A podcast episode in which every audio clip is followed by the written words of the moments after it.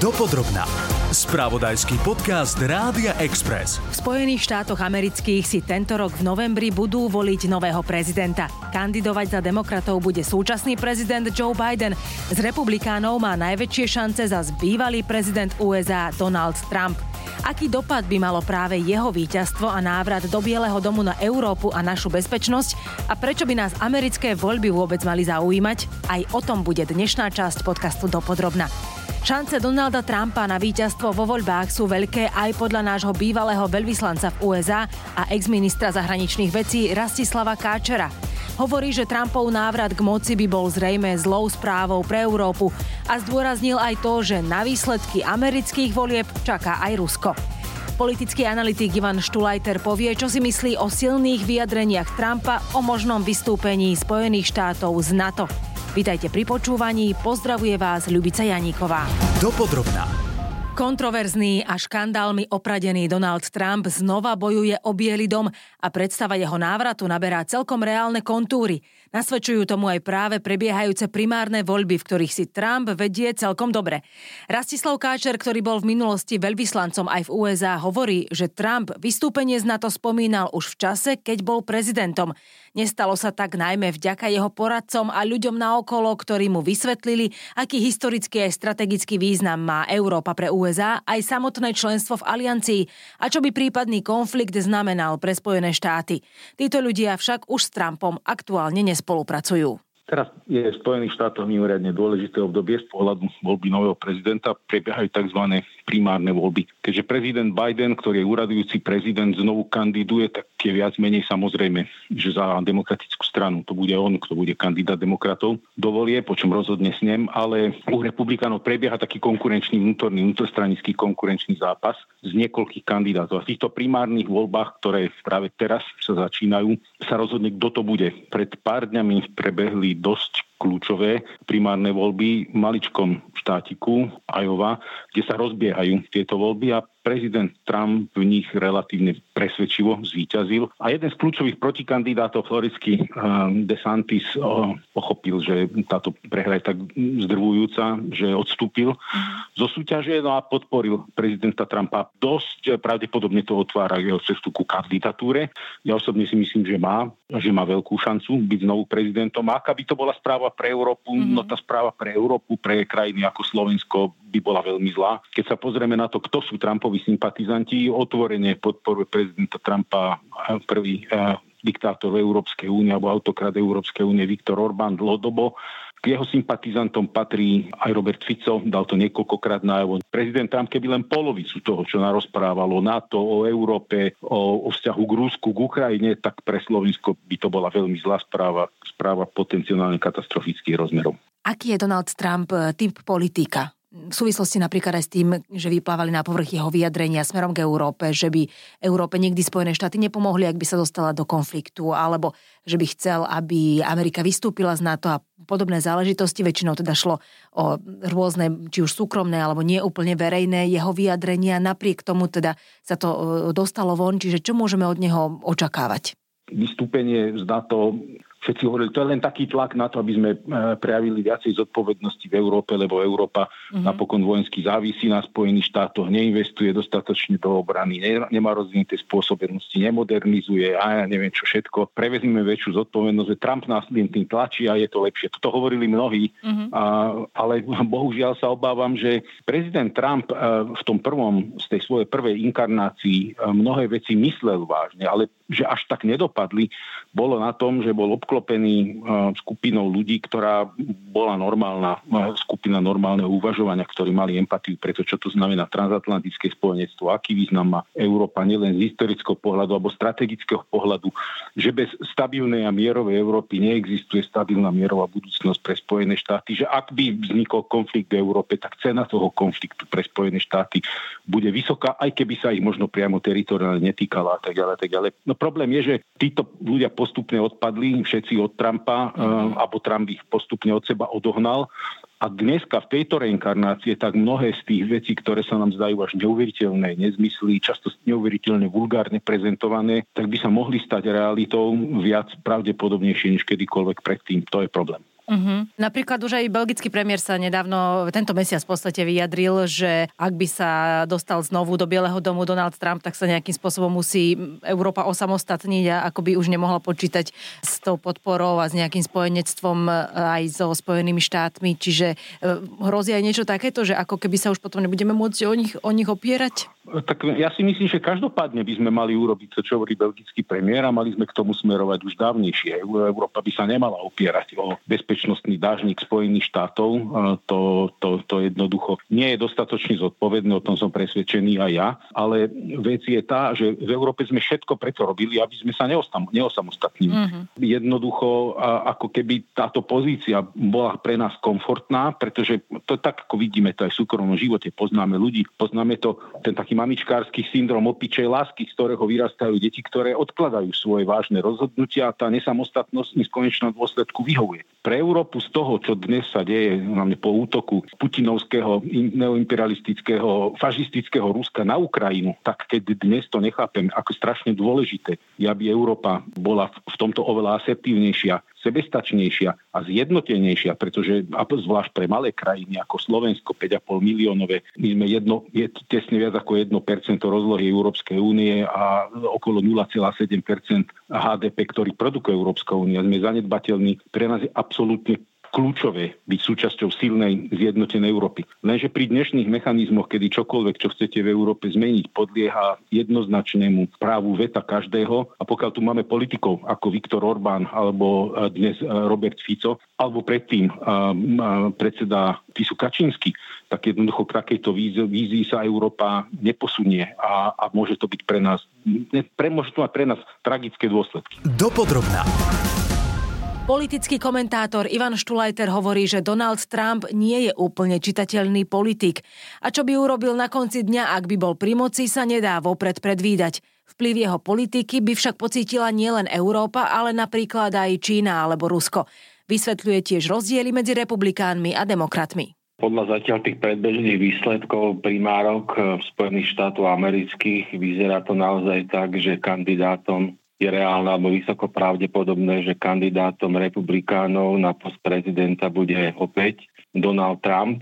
To by samozrejme znamenalo nejakú formu tzv. amerického izolacionizmu. To znamená, že Amerika sa viac zameria na riešenie svojich vnútorných problémov a menej sa bude starať o to, čo sa deje vo svete, čo samozrejme v prípade takej globálnej veľmoci, ako sú Spojené štáty, je vážny problém nielen pre Európu, ale napríklad aj pre, poviem to napríklad pre Tajvan, ktorého ohrozuje neustále svojimi aktivitami Čína, americká, americká armáda. Amerika je nejakým spôsobom garanciou, že tento ostrov zostáva demokraticky, slobodný a nezávislý na Číne. Mali by sme byť možno aj nejako v strehu, alebo teda vôbec e, Európa, európsky lídry a tak ďalej v súvislosti s vyjadreniami Donalda Trumpa o tom, že by teda USA vystúpilo z NATO, zo Severoatlantickej aliancie? Je samozrejme ťažko v jeho prípade úplne presne ako odhadnúť, či by sa splnili, alebo do akej miery by sa splnili jeho, jeho vyhlásenia, či už smerom k Ukrajine, alebo povedzme nejaké jeho okolia, jeho poradcov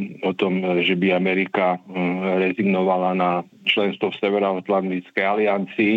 Podľa mňa aj toto je málo reálne, ale, na, ale tá hrozba, že by hm, začal Donald Trump v menšej miere alebo by sa stiahol pomoci Ukrajine, tak to je zásadná, veľmi mimoriadne významná vec aj pre Európu a na jej bezpečnosť a takisto aj na bezpečnosť samozrejme Slovenska a občanov Slovenskej republiky. Amerika je významným podporovateľom obrany, obrany schopnosti Ukrajiny, ktorá v podstate len vďaka naozaj obrovskému nasadeniu svojich ľudí a, a dodávok zbraní zo západu a samozrejme Spojených štátov amerických, dokáže odolávať veľkej presile ruskej armády.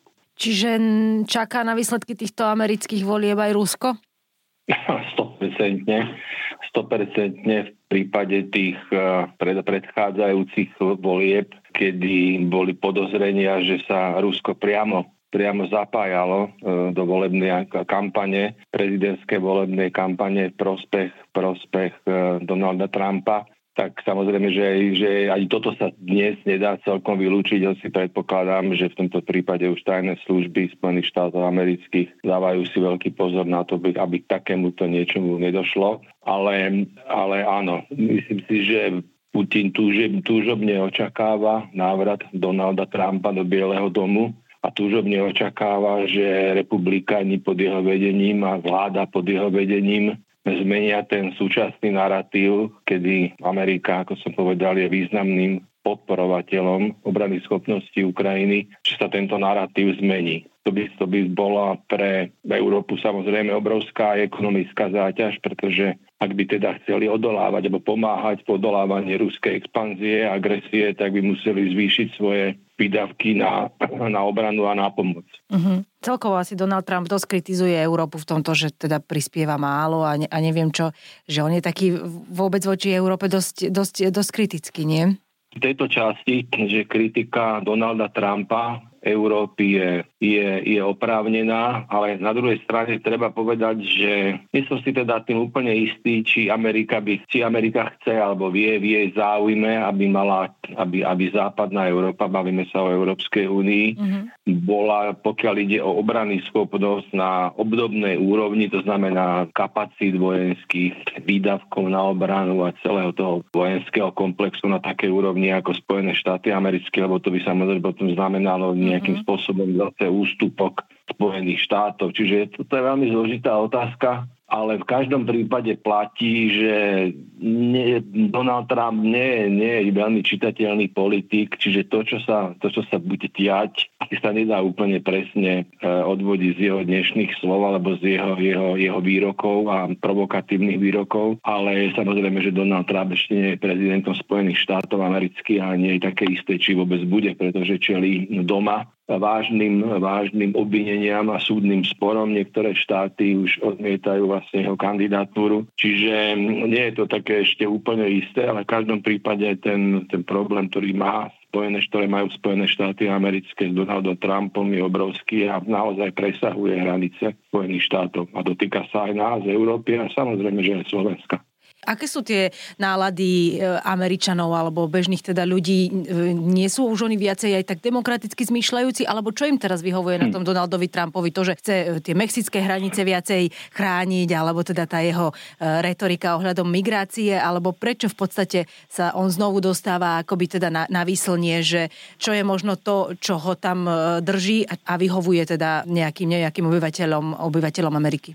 Musím povedať, že ma to zaráža. Je to, je to veľmi iracionálne. Medzi republikánmi neviem si predstaviť a medzi ľuďmi konzervatívneho zmýšľania, konzervatívneho kresťanského zmýšľania, ako práve takýto prototyp e, politika, aký predstavuje Trump, e, morálne nezodpovedný, porušujúci všetko desatoro, ktoré si len hádam vieme predstaviť. Človek evidentne neschopný, ktorý je, je klaun a šašo e, v politike, ale deštruktívneho charakteru ľudia, ktorí prichádzajú s extrémnymi názormi, s bombastickými vyjadreniami a tak ďalej, silne charizmatickí a výreční, tak dneska získavajú v podstate získavajú popularitu vo verejnosti. Asi to zrejme súvisí s lepšími, s lepšími procesmi a od, naozaj od reálnych konfliktov a z problémov, ktoré, ktorým čeli napokon aj Spojené štáty americké. Tam je takisto veľký problém s utečencami z Mexika, teda s ľuďmi z Južnej Ameriky, kde to je proste vyostrený spor a naozaj sa tam sporia dve strany, že liberáli, ktorí majú tomu mekší postoj a naozaj tá tvrdá línia republikánov je ostro proti tomu rozširovaniu bez akékoľvek otváraniu sa Spojených štátov proti tejto migrácii z Južnej Ameriky. Je to komplikované a Donald Trump je v tomto naozaj schopný prinášať jednoduché heslá, zrozumiteľné heslá, v podstate radikalizuje tú spoločnosť, polarizuje ju ako jeden z líderov, ktorí sú súčasťou tejto polarizačnej politiky a naozaj v tom vyniká, pretože on má on má aj svoju osobnú skúsenosť, on nie je len nejaký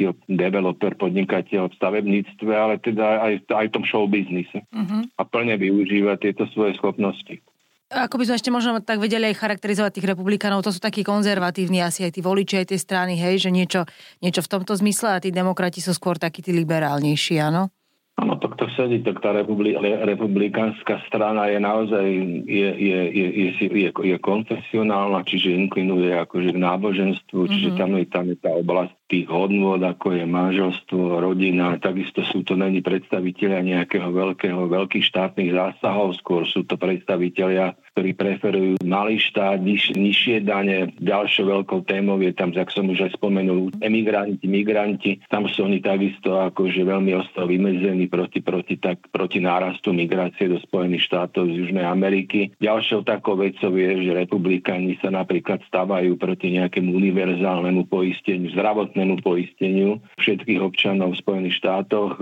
Ďalšia oblasť, ktorá je tam veľmi silná a veľmi silno diskutovaná, je napríklad otázka zbraní držby zbraní, kde sú republikáni za udržanie status quo, čiže vlastne veľmi takého liberálneho prístupu uh-huh. občanov Spojených štátov k zbraniam, naopak z tých, z tých um, liberálnych, demokratických toho tábora sa skôr ozýva reštrikcie, pretože na základe tých nešťastí, tých tragédií, tých, tých prestreliek na školách a podobne, by radi videli, keby došlo k nejakým, nejaké väčšie regulácii a reštrikciám na trhu so zručnými zbraniami. Čiže to sú ich americké témy. Uh-huh. a, tam sú dosť, dosť silné a ostré línie medzi demokratmi a republikánmi, ale hovorím práve tá otázka toho vzťahu k Rusku a k ruskej diktatúre Vladimíra Putina k vojne na Ukrajine, tam by som skoro očakával, aj doteraz tam ten nejaký konsenzus platí, uh-huh medzi konzervatívcami a, a liberálmi bola taká, že treba pomáhať Ukrajine, je to zásadná vec pre celkový akože globálnu bezpečnosť na svete, čiže to, toto by bola takisto akože veľká zmena, keby, keby, keby to republikánska strana odskočila. Ale či tak sa stane, hovorím, je veľká otázka, lebo Donald Trump není úplne čitateľný politik, je to uh-huh. proste populista. Populista, ktorý využíva rôzne nálady, vie sa v tom pohybovať, ale to, čo bude robiť ako prezident s tým týmom poradcovať celou to mašinériou americkej administratívy, je otázka. Donald Trump ešte nič nemá vyhraté. Konkurenciu má na teraz aj medzi samotnými republikánmi v podobe Nikki Haleyovej, pričom posledné slovo budú mať samozrejme Američania. Prezidentské voľby v USA sa uskutočnia 5. novembra tohto roku. Ďakujem, že ste nás počúvali. Pri podcaste Dopodrobná bola s vami Ľubica Janíková. Počúvali ste podcast Dopodrobná, ktorý pre vás pripravil spravodajský tým Rádia Express. Ďalšie epizódy nájdete na Podmaze a vo všetkých podcastových aplikáciách.